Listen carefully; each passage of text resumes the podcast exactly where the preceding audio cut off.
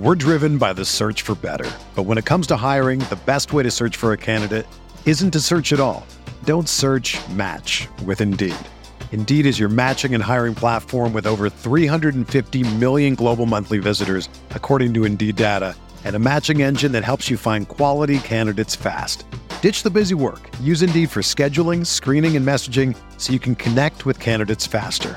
Leveraging over 140 million qualifications and preferences every day, Indeed's matching engine is constantly learning from your preferences, so the more you use Indeed, the better it gets. Join more than 3.5 million businesses worldwide that use Indeed to hire great talent fast. And listeners of this show will get a $75 sponsored job credit to get your jobs more visibility at Indeed.com slash BlueWire. Just go to Indeed.com slash BlueWire right now and support our show by saying that you heard about Indeed on this podcast. That's Indeed.com slash BlueWire. Terms and conditions apply. Need to hire? You need Indeed.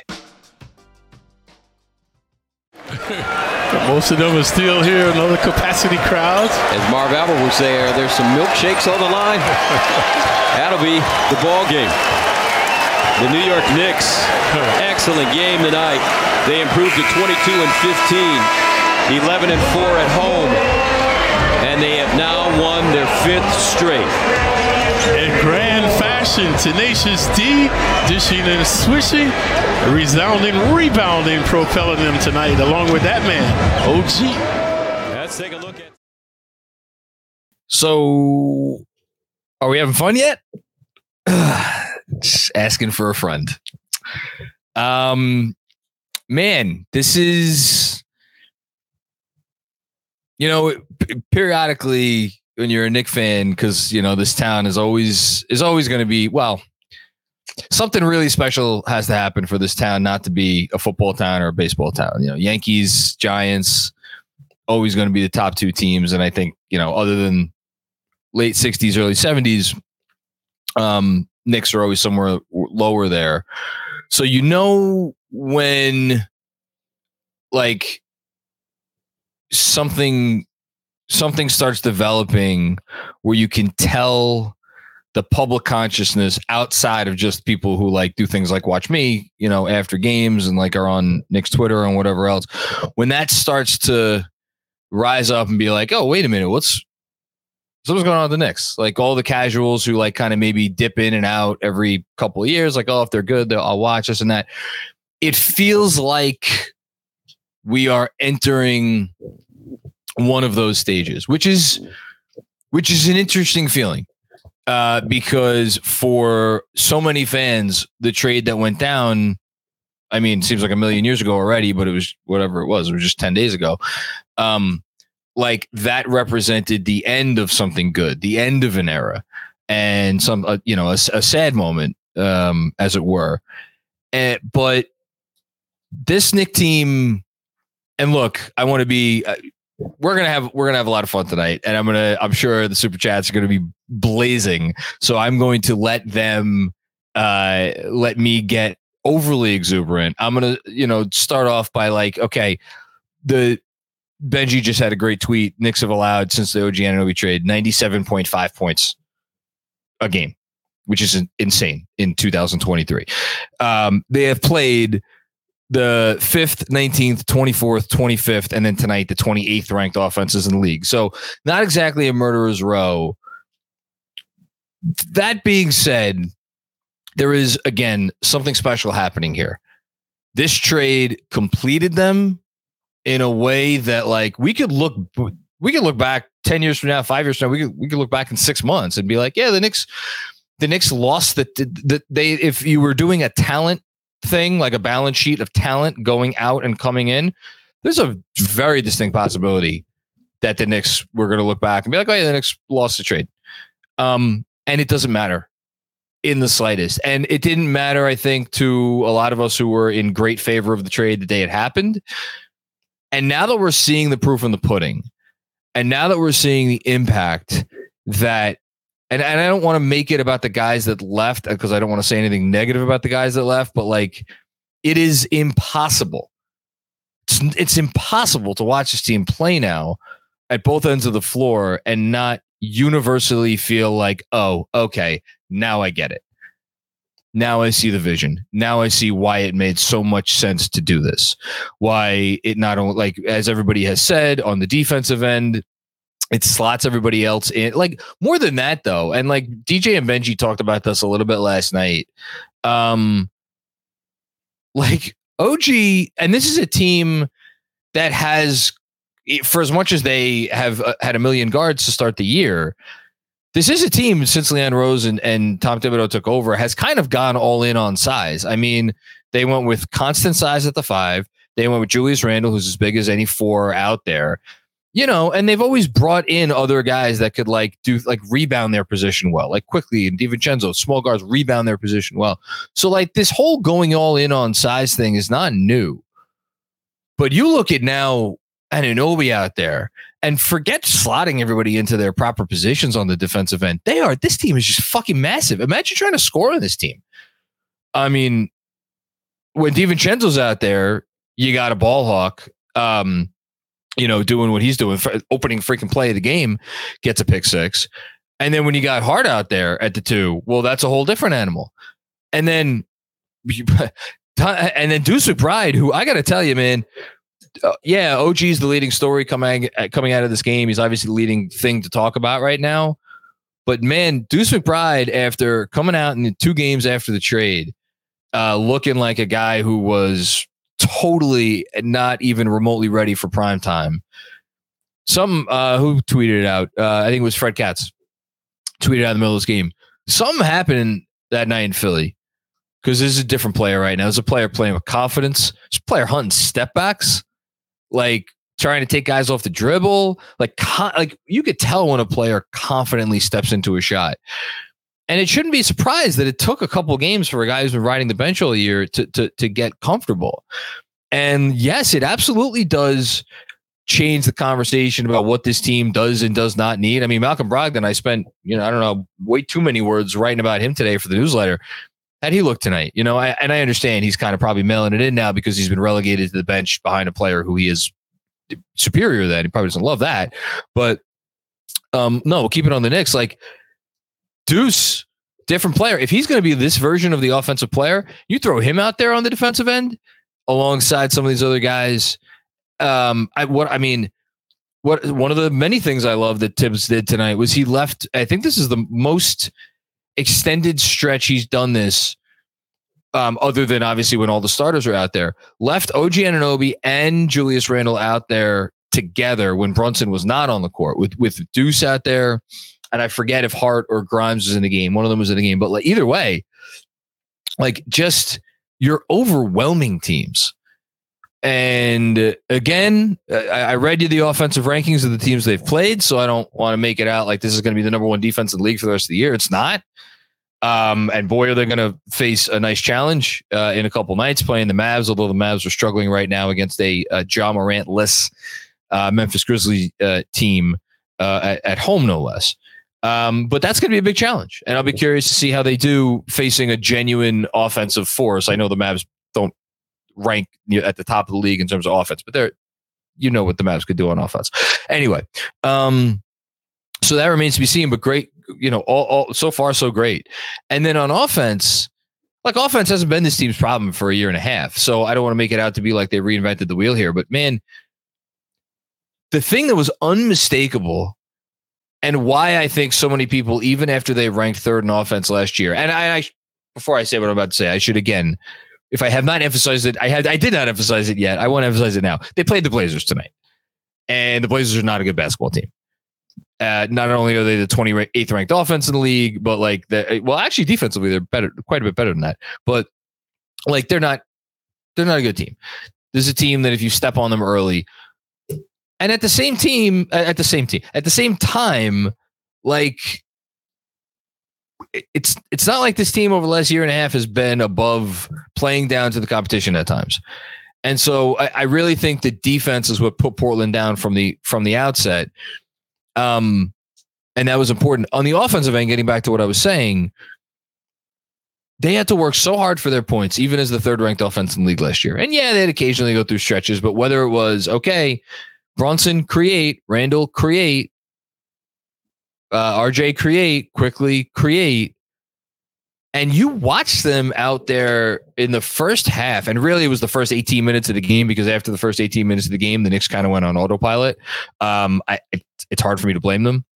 It's amazing. I've never seen a game before in my life where a team went eight and a half minutes of not scoring at all, not scoring a field goal. Excuse me, not scoring a field goal. They scored a bunch of free throws, but not not making a field goal at all.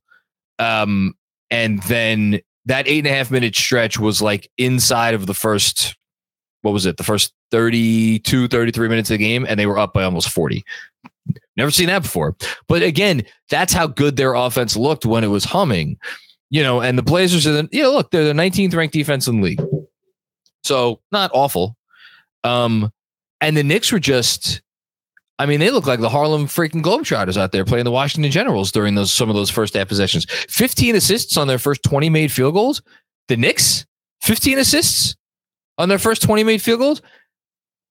And I don't want to say it came easy to them, but like it sure as hell looked a lot less strenuous than so many of those possessions. Like they were up by 22 at the half, and Jalen Brunson and Julius Randle combined for five field goals if that's not a good sign, I don't know what is. And and again, it's the OB it's the OG effect. His he's automatic from the corners, and he's great, especially great tonight from the corners. But he's always going to be good from the corners. And just again, another big guy. Uh, I think the size matters on offense as well because like you, you can't put a little guard on him. That's for shit sure. And like moving without the ball, everybody's moving without the ball, making the right pass. Everybody right now on this team, you know, when the game matters, making the right play without fail. And yeah, I think that has to do a little bit with the fact that like you have two guys leaving who one is playing for a new contract this year, did not get his money over the summer, and like we we've seen the ball stick with Quickley a little bit. We've seen, you know, and again, DJ and Benji, I think one of them mentioned it on the show last night. Like there were a lot of possessions where like, okay, Quickley, you know, dribble the ball 10, 15 seconds and then go into whatever he's going to go into. Um, and there'll still be some of that. There'll still be a ton of ISO possessions featuring Brunson and Randle in particular, especially when they get in games against these really locked in defenses. Their final hurdle as an offense will be can they continue this play style against the best defenses? That's the final hurdle. And that's, you know, if you're if you're dreaming big dreams about like, oh, can this team contend? That's what you want to look for. Um, defensively, I actually have very few worries. Offensively, that's what you want to look for, but they'll have to play some elite defensive competition for us to see that. Um, back to back to the the hearing now. So you, you lost Quickley, and then RJ. You know, I mean, we've all had the same comments about you know RJ kind of the occasional tunnel vision that, and then and then also what does it do to an offense when you have a guy out there who maybe not everybody on the floor has complete and total confidence that he is going to hit an open shot and make make the right play. Um, so, and that's not RJ's fault either, because RJ again is a guy who sees himself a certain way, has always seen himself as a certain way, and was trying to fit in as the third cog on this offense, and Quickley is trying to fit in as the fourth cog on this offense. That that's not easy, and they're getting a chance to spread their wings now in Toronto, and I bet you they're going to both. They already have, and they'll continue to look a lot better. Um, which is saying a lot Quickley because you look pretty freaking awesome here. So it just works. Everything's slotting in right now. Um, you know, again, is Deuce the long term answer at the backup point guard position? Is you know Precious Achiuwa had a nice game tonight? Is he the long term answer at the you know at the backup center position? I, I don't know if either of those things are true, but for right now, though, and again, I, I don't want to get ahead of myself, but I'm, I'm going to anyway big Dallas game coming up on Thursday. We'll see what happens. They're down by 14, nine minutes left in the third quarter right now. Orlando lost tonight. Um, they actually got smoked by uh, Minnesota. I was watching some of that game. And, uh, Paolo, Paolo's making the All Star team. He, he's I don't know about a lot, but he's he, he's looking really good. But they lost, we won, so we're now in. We we emerged from that five team pack that we're all tied at twenty one and fifteen to go to twenty two and fifteen. Uh, two games behind Philly. And if you, I mean, geez, if you want to look up, I don't know what, I don't know what, how serious the Dame injury is. Three games behind Milwaukee. You know, I, me personally, I'm still of the mindset just be one of the top five by the end of the season. You know, go into the playoffs no worse than the five seed. Um, if you want to dream some dreams, by all means. I did not mean for that to rhyme.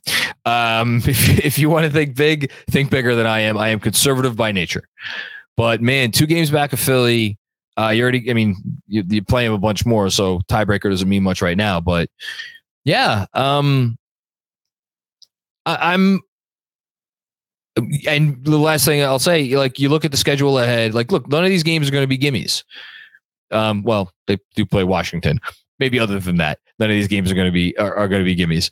But if you play like this and you bring this level of every, like just everything they're doing on the floor to every game, the Knicks have a chance to be really trying not to get ahead of myself here. Knicks have a chance to be really good. And I think at the very least, if there are other teams around the league looking at how this trade has impacted the Knicks, I don't know that I would say that like, you know, Boston and or even honestly Milwaukee or, or, or Philly, yeah, any of those are they like all of a sudden like, oh my God, I hope we, you know, we have to avoid the Knicks in the playoffs. I hope we don't play the Knicks in the playoffs. I don't know that they that we're there yet. What would frighten the ever living shit out of me if I was one of those teams Maybe not Boston because Boston's just I don't think they fear anybody. But if but I, I even them like is the fact that the Knicks still have another trade to make without dipping into any of their unprotected picks. And and I say that with some trepidation because I don't know that the perfect trade is going to be there. Like again, I wrote about Brogdon today. Is Brogdon the perfect trade for this team to make? I, I don't know. You know, um, it, you know, and I, we could talk about that if you guys want. I, it, but for me, I'm just happy seeing this team playing like this. This is this is this is as good a basketball as I've seen the Knicks play. Is are they playing as well as they played at any time last season? Might be. They might be. Could be. Could be. Uh, on that note, uh, if you know, you know. We're driven by the search for better. But when it comes to hiring, the best way to search for a candidate isn't to search at all. Don't search match with Indeed. Indeed is your matching and hiring platform with over 350 million global monthly visitors, according to Indeed data, and a matching engine that helps you find quality candidates fast. Ditch the busy work. Use Indeed for scheduling, screening, and messaging so you can connect with candidates faster. Leveraging over 140 million qualifications and preferences every day, Indeed's matching engine is constantly learning from your preferences, so the more you use Indeed, the better it gets. Join more than 3.5 million businesses worldwide that use Indeed to hire great talent fast. And listeners of this show will get a $75 sponsored job credit to get your jobs more visibility at Indeed.com slash BlueWire. Just go to Indeed.com slash BlueWire right now and support our show by saying that you heard about Indeed on this podcast. That's Indeed.com slash BlueWire. Terms and conditions apply. Need to hire? You need Indeed.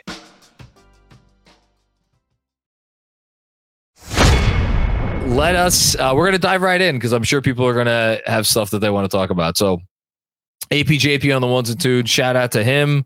Uh, shout out to everybody watching live. Andrew Claudio just told me we have uh, some like 1,200 people watching live. That's pretty cool. And uh, yeah, here we go. Let's get into it. Start off with Marshmallow Marshmallow. I haven't. I feel like we haven't heard from Marshmallow Marshmallow in a while, but it's great to great to hear from you.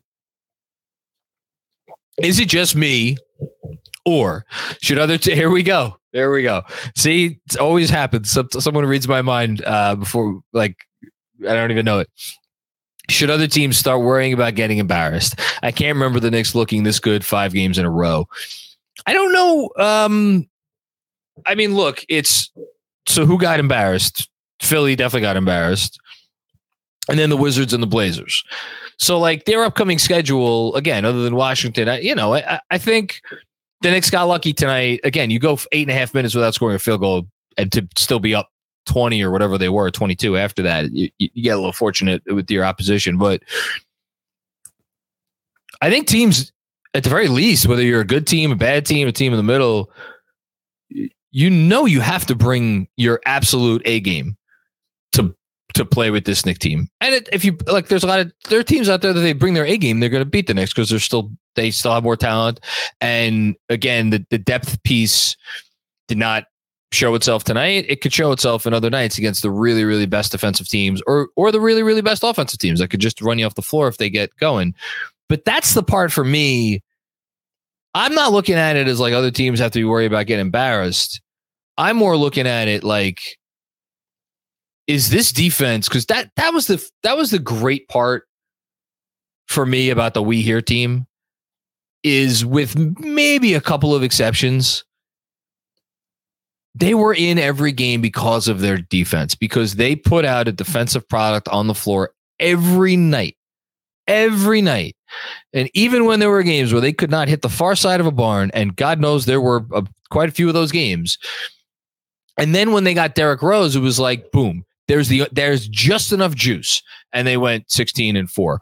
Well, now you already had the offensive component, and now you've got the defensive component. Component. The offense got arguably better, and defensively.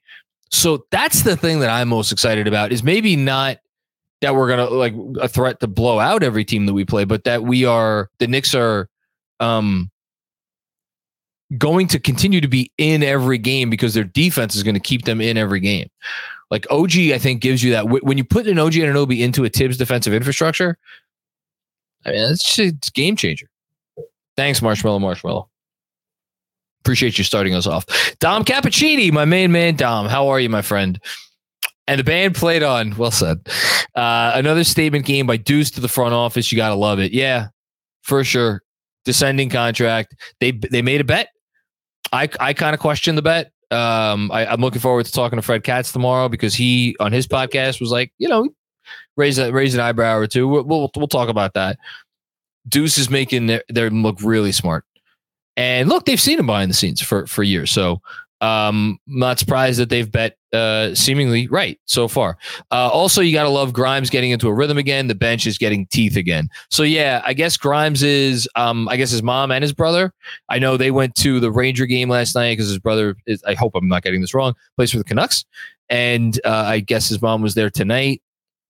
Um, again, you talk about another guy playing with confidence and I, I mean, he was. I mean, I'm, I'm going to look up his his box score number right now, and he was in there for a lot of garbage time. So, and he put up some shots in garbage time. I think mostly misses, but he had one final make.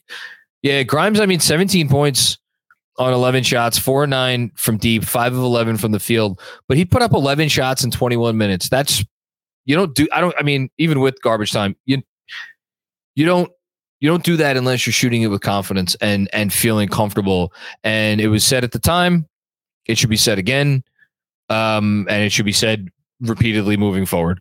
This trade was as much about unlocking Grimes and to a lesser extent Deuce as it was getting OG Anunoby. And he was told that he was going to have a real opportunity um, to to be a bigger part of the offense and big, be a bigger part of the team after the trade, and he is. You know, so here we are. Great stuff. Thanks, Tom. Kevin Danishevsky. Boring, efficient. Gotta love how many how my boy o- Quentin Grimes is getting more opportunities. Passing good. OG, awesome. Now I get to watch uh former Knicks in the late game. Yes. Uh, so we're 15 minutes away from tip off of, I believe, Lakers uh, Raptors. So um, I'll try to watch as much of that as I can and again, shout out RJ, awesome game.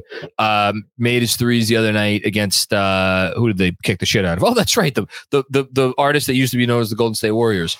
Uh, Quickley passing really good in that game. Like they're they're both looking good. So yeah, it'll be fun to watch them tonight.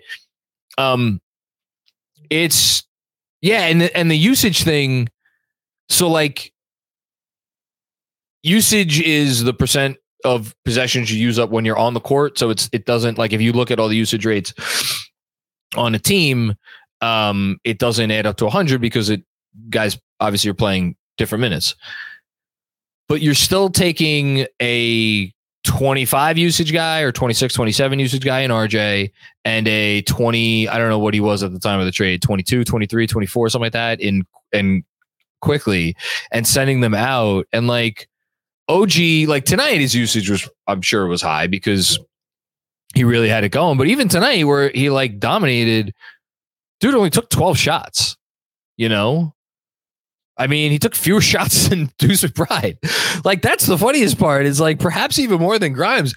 The guy that's been sopping up the usage, and I saw someone had a tweet uh, the, the other day about the, the usage rates. And I apologize. I, I would credit the person if I knew.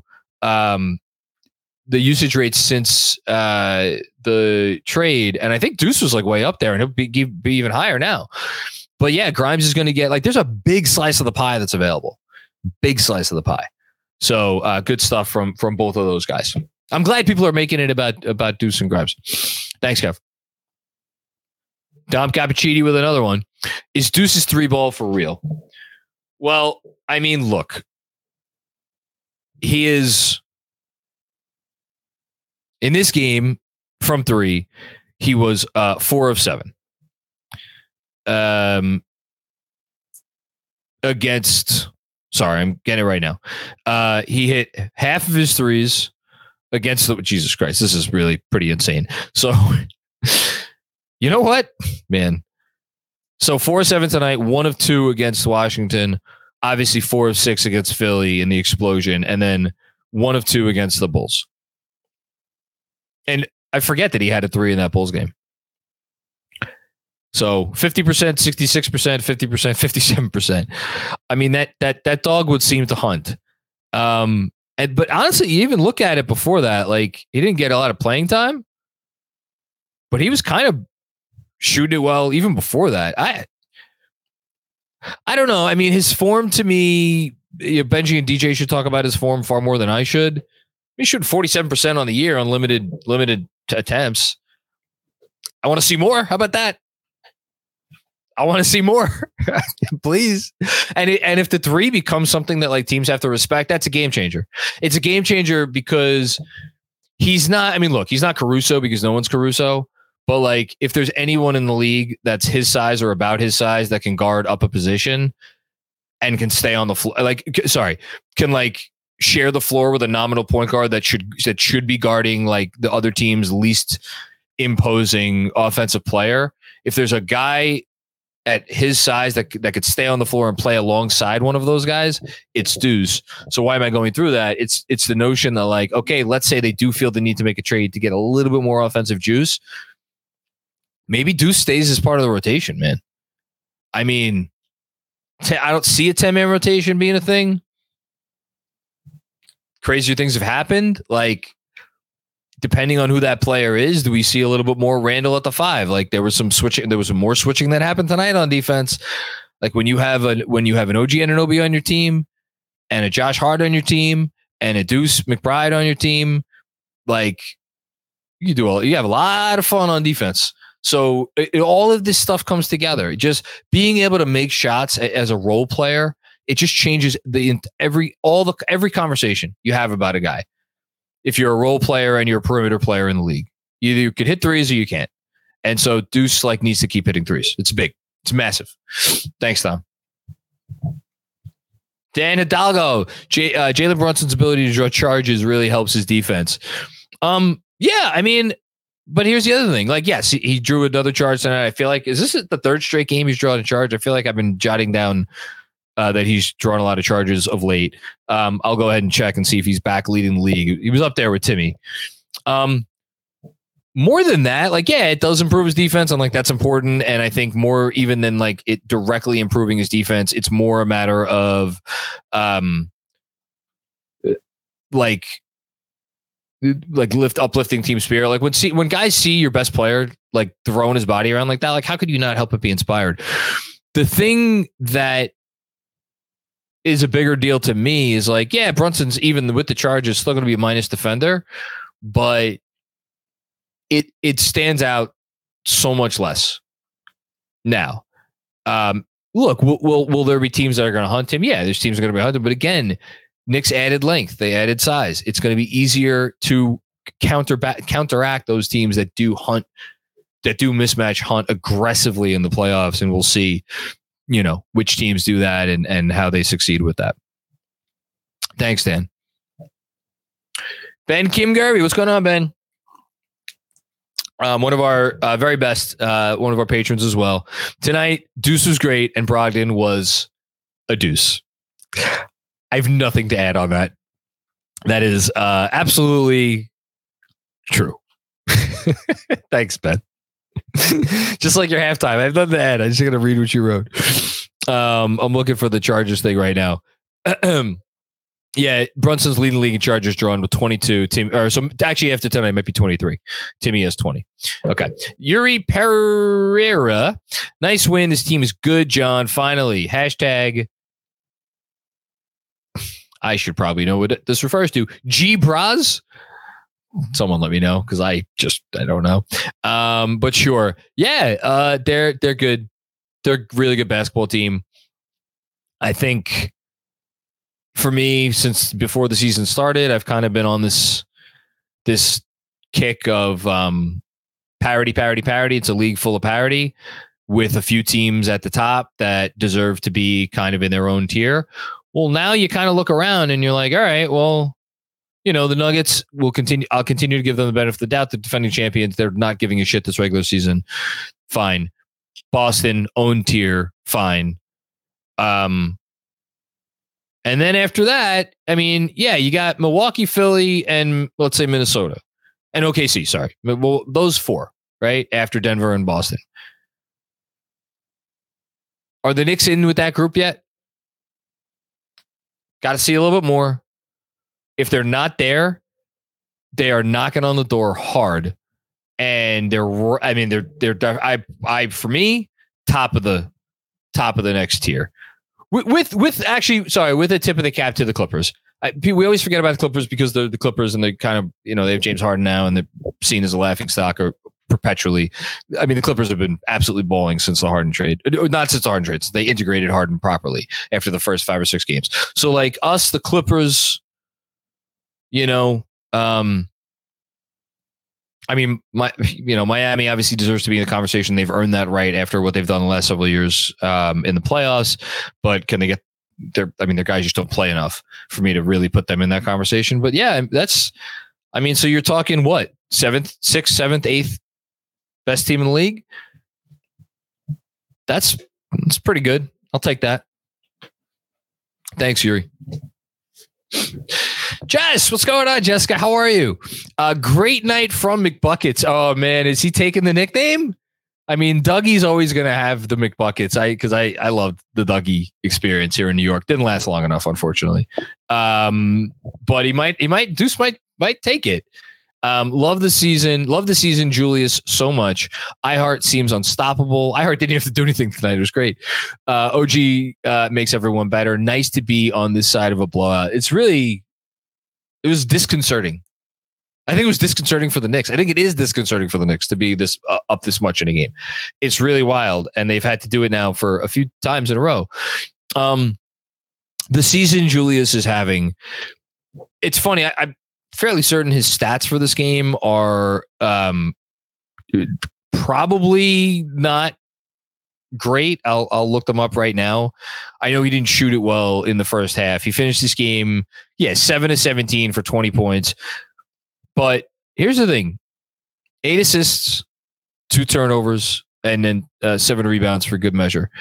So when Julius Randle has eight assists and Jalen Brunson has seven assists, those guys combined for 15 assists in the same game. That to me is a sign of an extraordinarily healthy New York offense because your main cogs are not just relying on getting tough buckets to help your team. And this is not to say that Julius Randle and Jalen Brunson have been ball hoggy or have not passed the ball willingly in the past, but there is something else going on about this team right now in terms of how they are moving the ball. And um, I know Julius got into a stretch there at the end of the second quarter and, and the beginning of the third quarter where he got, you know, he, he was missed a couple shots he usually makes and was kind of maybe getting his own head. And it wasn't it wasn't great. But like, look, they, they knew who they were playing. They knew what the outcome of this game was going to be. So I, I can't even get on him or anybody for that. I love what we're seeing from Randle. This is the best version of him. Fred Katz wrote about it earlier this week. Spot on article. Um, I've read about it this season. It's uh, really it's cool to see, and it and it gets you really excited about what lies ahead because you just you just hope he can keep it up in the playoffs as teams will, and boy will they ever just throw the kitchen sink at him to try to get him off his game, and um, you know we'll see what happens. Thanks, Jessica.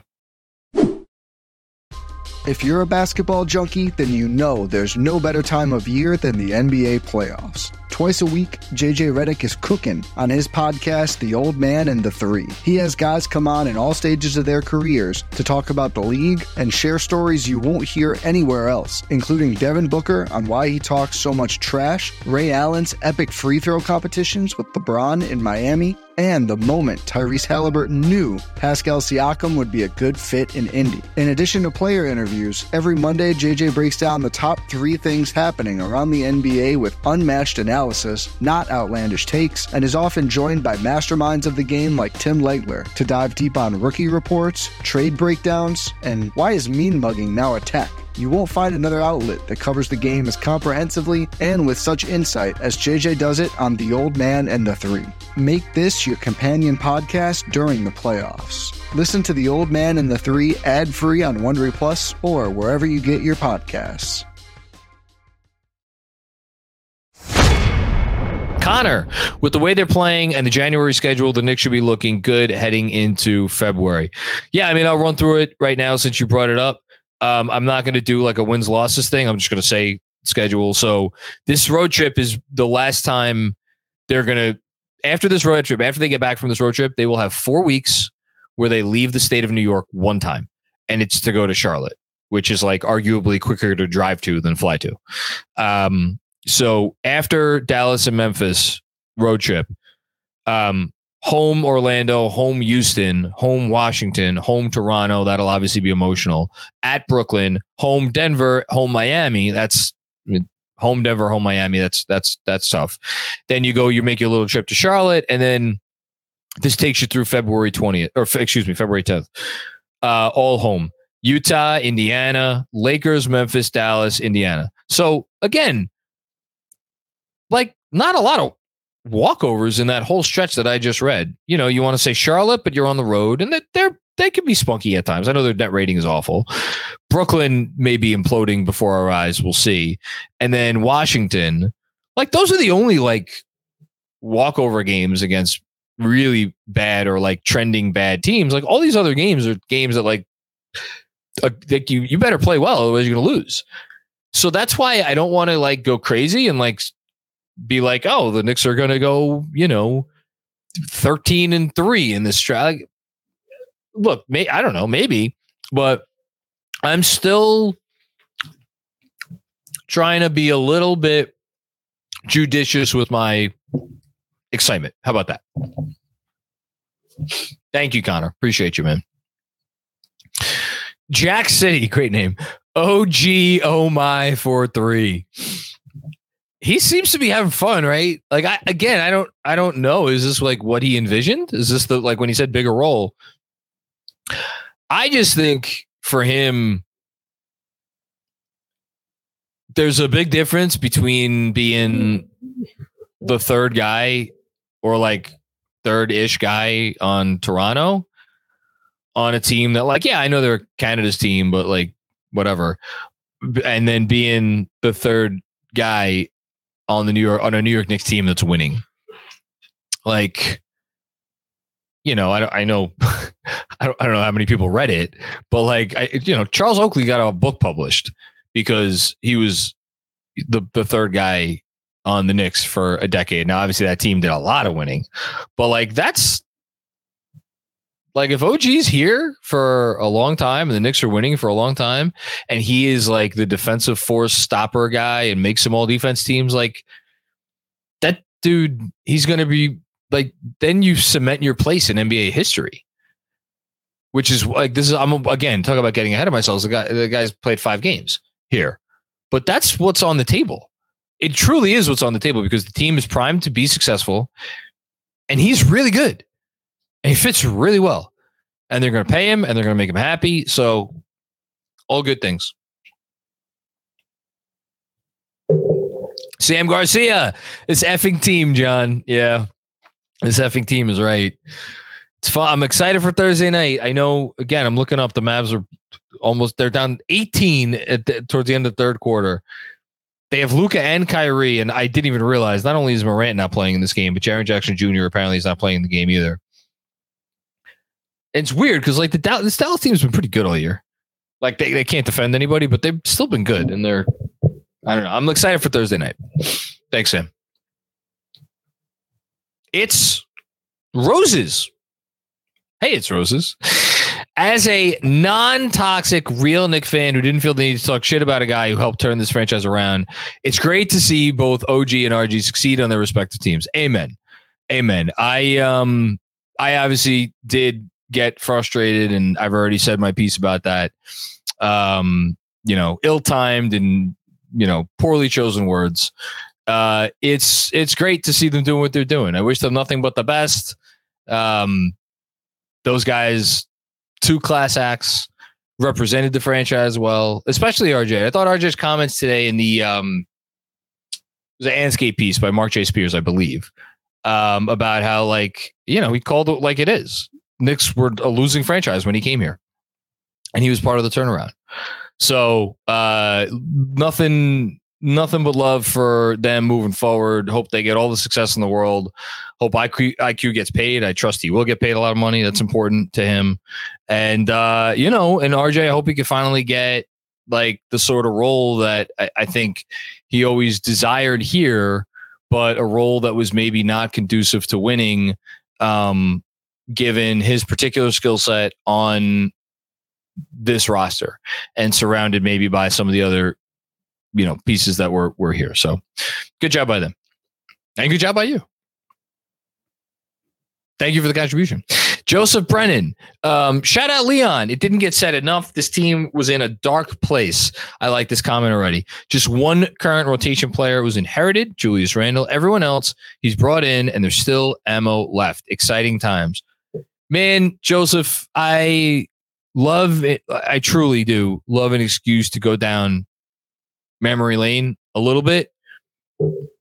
So Randle was here and was looked at as a consolation prize. And look, yes, he inherited Randle, but there were a lot of people, including this guy, who wondered at the time and have wondered many times since whether the move was to trade Randle when he was whatever 10, 15, 20, 30 games into that all NBA campaign, the first one, and pivot into a tank, get whatever you could from Randle, and so on and so forth. And I was dead wrong about that. Uh, and like, there's a lot of reasons I was wrong about that. Some of them, most of them having to do with Randle, but also like, again, if you need proof that like tanking is not the be all end all strategy in the league, uh, just turn on the Pistons game. Could have turned on the game tonight. They were up by 20 and ended up losing by 20. Um, so yeah, like so Randle, they they didn't trade Randle.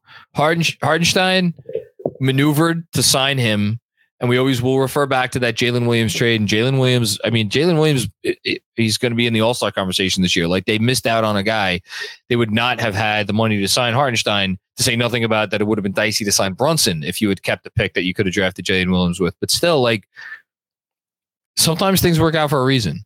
Not sitting here saying the team wouldn't be better off with with with J Dub, but hey, you went and got your version of J Dub in OG Anunoby. And how did you get him?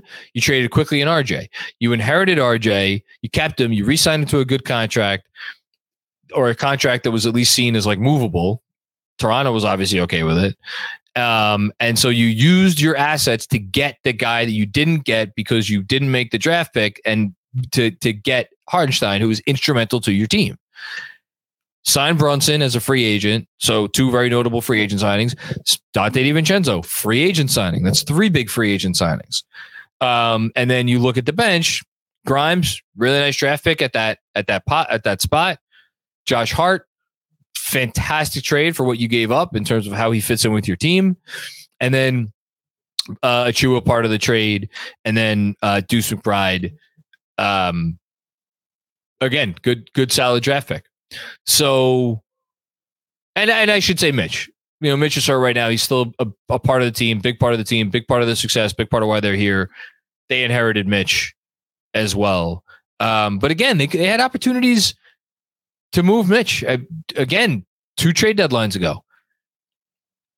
I was I was wondering at the time, um, should they have moved him? Like Detroit was allegedly interested because Detroit wants to trade for a, a, every center who ever played basketball. Um, and they didn't. They kept on to him. They held on to him because they valued him. They valued what he brought, and they were smart to do that as well. So, tons of smart stuff from them. Not perfect. Never going to be perfect. No GM in the league is perfect.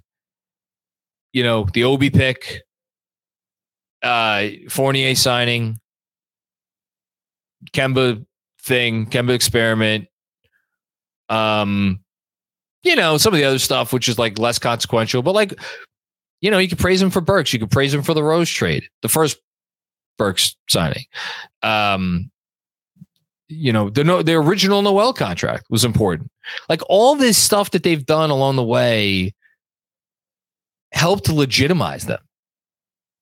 And they were the most illegitimate professional sports franchise in the world when these guys came and took over.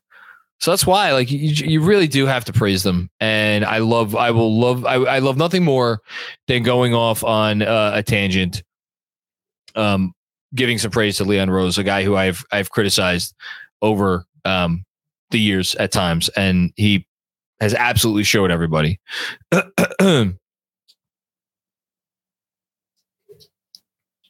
Thanks, Joseph. Jack City, first time here. Oh, welcome. I mean, you know, we kind of just talk about the game um, because it's a good game to talk about. Thanks, Jack. Hush Zoo, OG saved my life. When it's dark, OG is my life. you might have saved the Knicks' life. Seriously. um, Zoo, I heart all defense convo possibility. Pay him. It's not about paying him uh, necessarily. There's a limit to what they can give him. That's the tough part. They're not going to be able to go over a certain amount because they're not going to be a cap space team and uh, they only have his early bird rights. So, you know, uh, the market is going to determine ultimately whether Isaiah Hartenstein remains a Knick or or not. Is all defense possibility? Um, realistically, no. I, because here's the thing. Let's say the Knicks are have a top five defense from here on out, right? OG is going to get that credit. I know defensive EPM says Hartenstein's like the best defender in the league or the best center defender in the league, whatever it is. OG is going to get that credit. And like to some extent, like that's not wrong. Like Hartenstein was here for 20 games, like after Mitch went down, and over that time they were the worst defense in the league. So it's tough to get a guy in the all defense con- and uh, with exceptions. I'm sure somebody could go find someone that made an all defense team that spearheaded a defense was like the wor- that was like the worst defense in the league for a, a, a 20 day span. But like the Knicks were the worst defense in the league for a solid two three weeks with Hartenstein in the middle. Again, it wasn't his fault, but like to be an all defense team include inclusion to be an inclusion on the all defense team. There you go. Um, like 10 best defenders in the league, you know? So it's tough. He's been awesome though. Thanks, Hush. Uh, do business. do business. Brogdon is overrated. Let Deuce and Grimes cook. I have no issue with that. I mean, look, this team should be in no rush to make a trade. No rush and I don't think they will be. I don't think the market is is developing that way. So, yeah. Thanks to business. Juanon, can we talk? I was waiting for somebody to bring it up. Can we talk Thibs extension? Thibs has proven if he gets his guys, he will win. We will win games. The Spo ex- extension, fingers crossed, opens talks. So, um, this is going to be painful for me to do. Uh, and by, by the way, Josh Hart good, classy move by him. Shouted out Spo because obviously Spo was his coach, um, or one of his coaches that he they apparently they really got to know each other well over the summer on Team USA. Team USA, uh, Josh Hart tweeted out that Spo got the much deserved bag. So I believe is it eight years, 120 million, whatever it is, Woj had it that it's the largest dollar amount not most annual figures, but the largest total dollar about amount ever given to a, a, head coach, maybe in any professional sport. I'm not sure, but at the very least in basketball. Um, Spo is the best coach in the league, and he is, I would argue, so vastly the best coach in the league. Like maybe not far and away, Daigneault's kind of getting up there pretty quick. Um, but he's the best coach in basketball. And he's probably been the best coach in basketball for some time now. And so, like, he's kind of in his own category, really. That said, and I don't want to say too much because I got a piece coming out. Um, what do I think tonight? Oh man, hold on. I'm gonna do do some do some quick quick research here. I hope nobody minds, uh, because I believe tonight was da da da. Yep, tonight was Tom Thibodeau's 499th coaching win.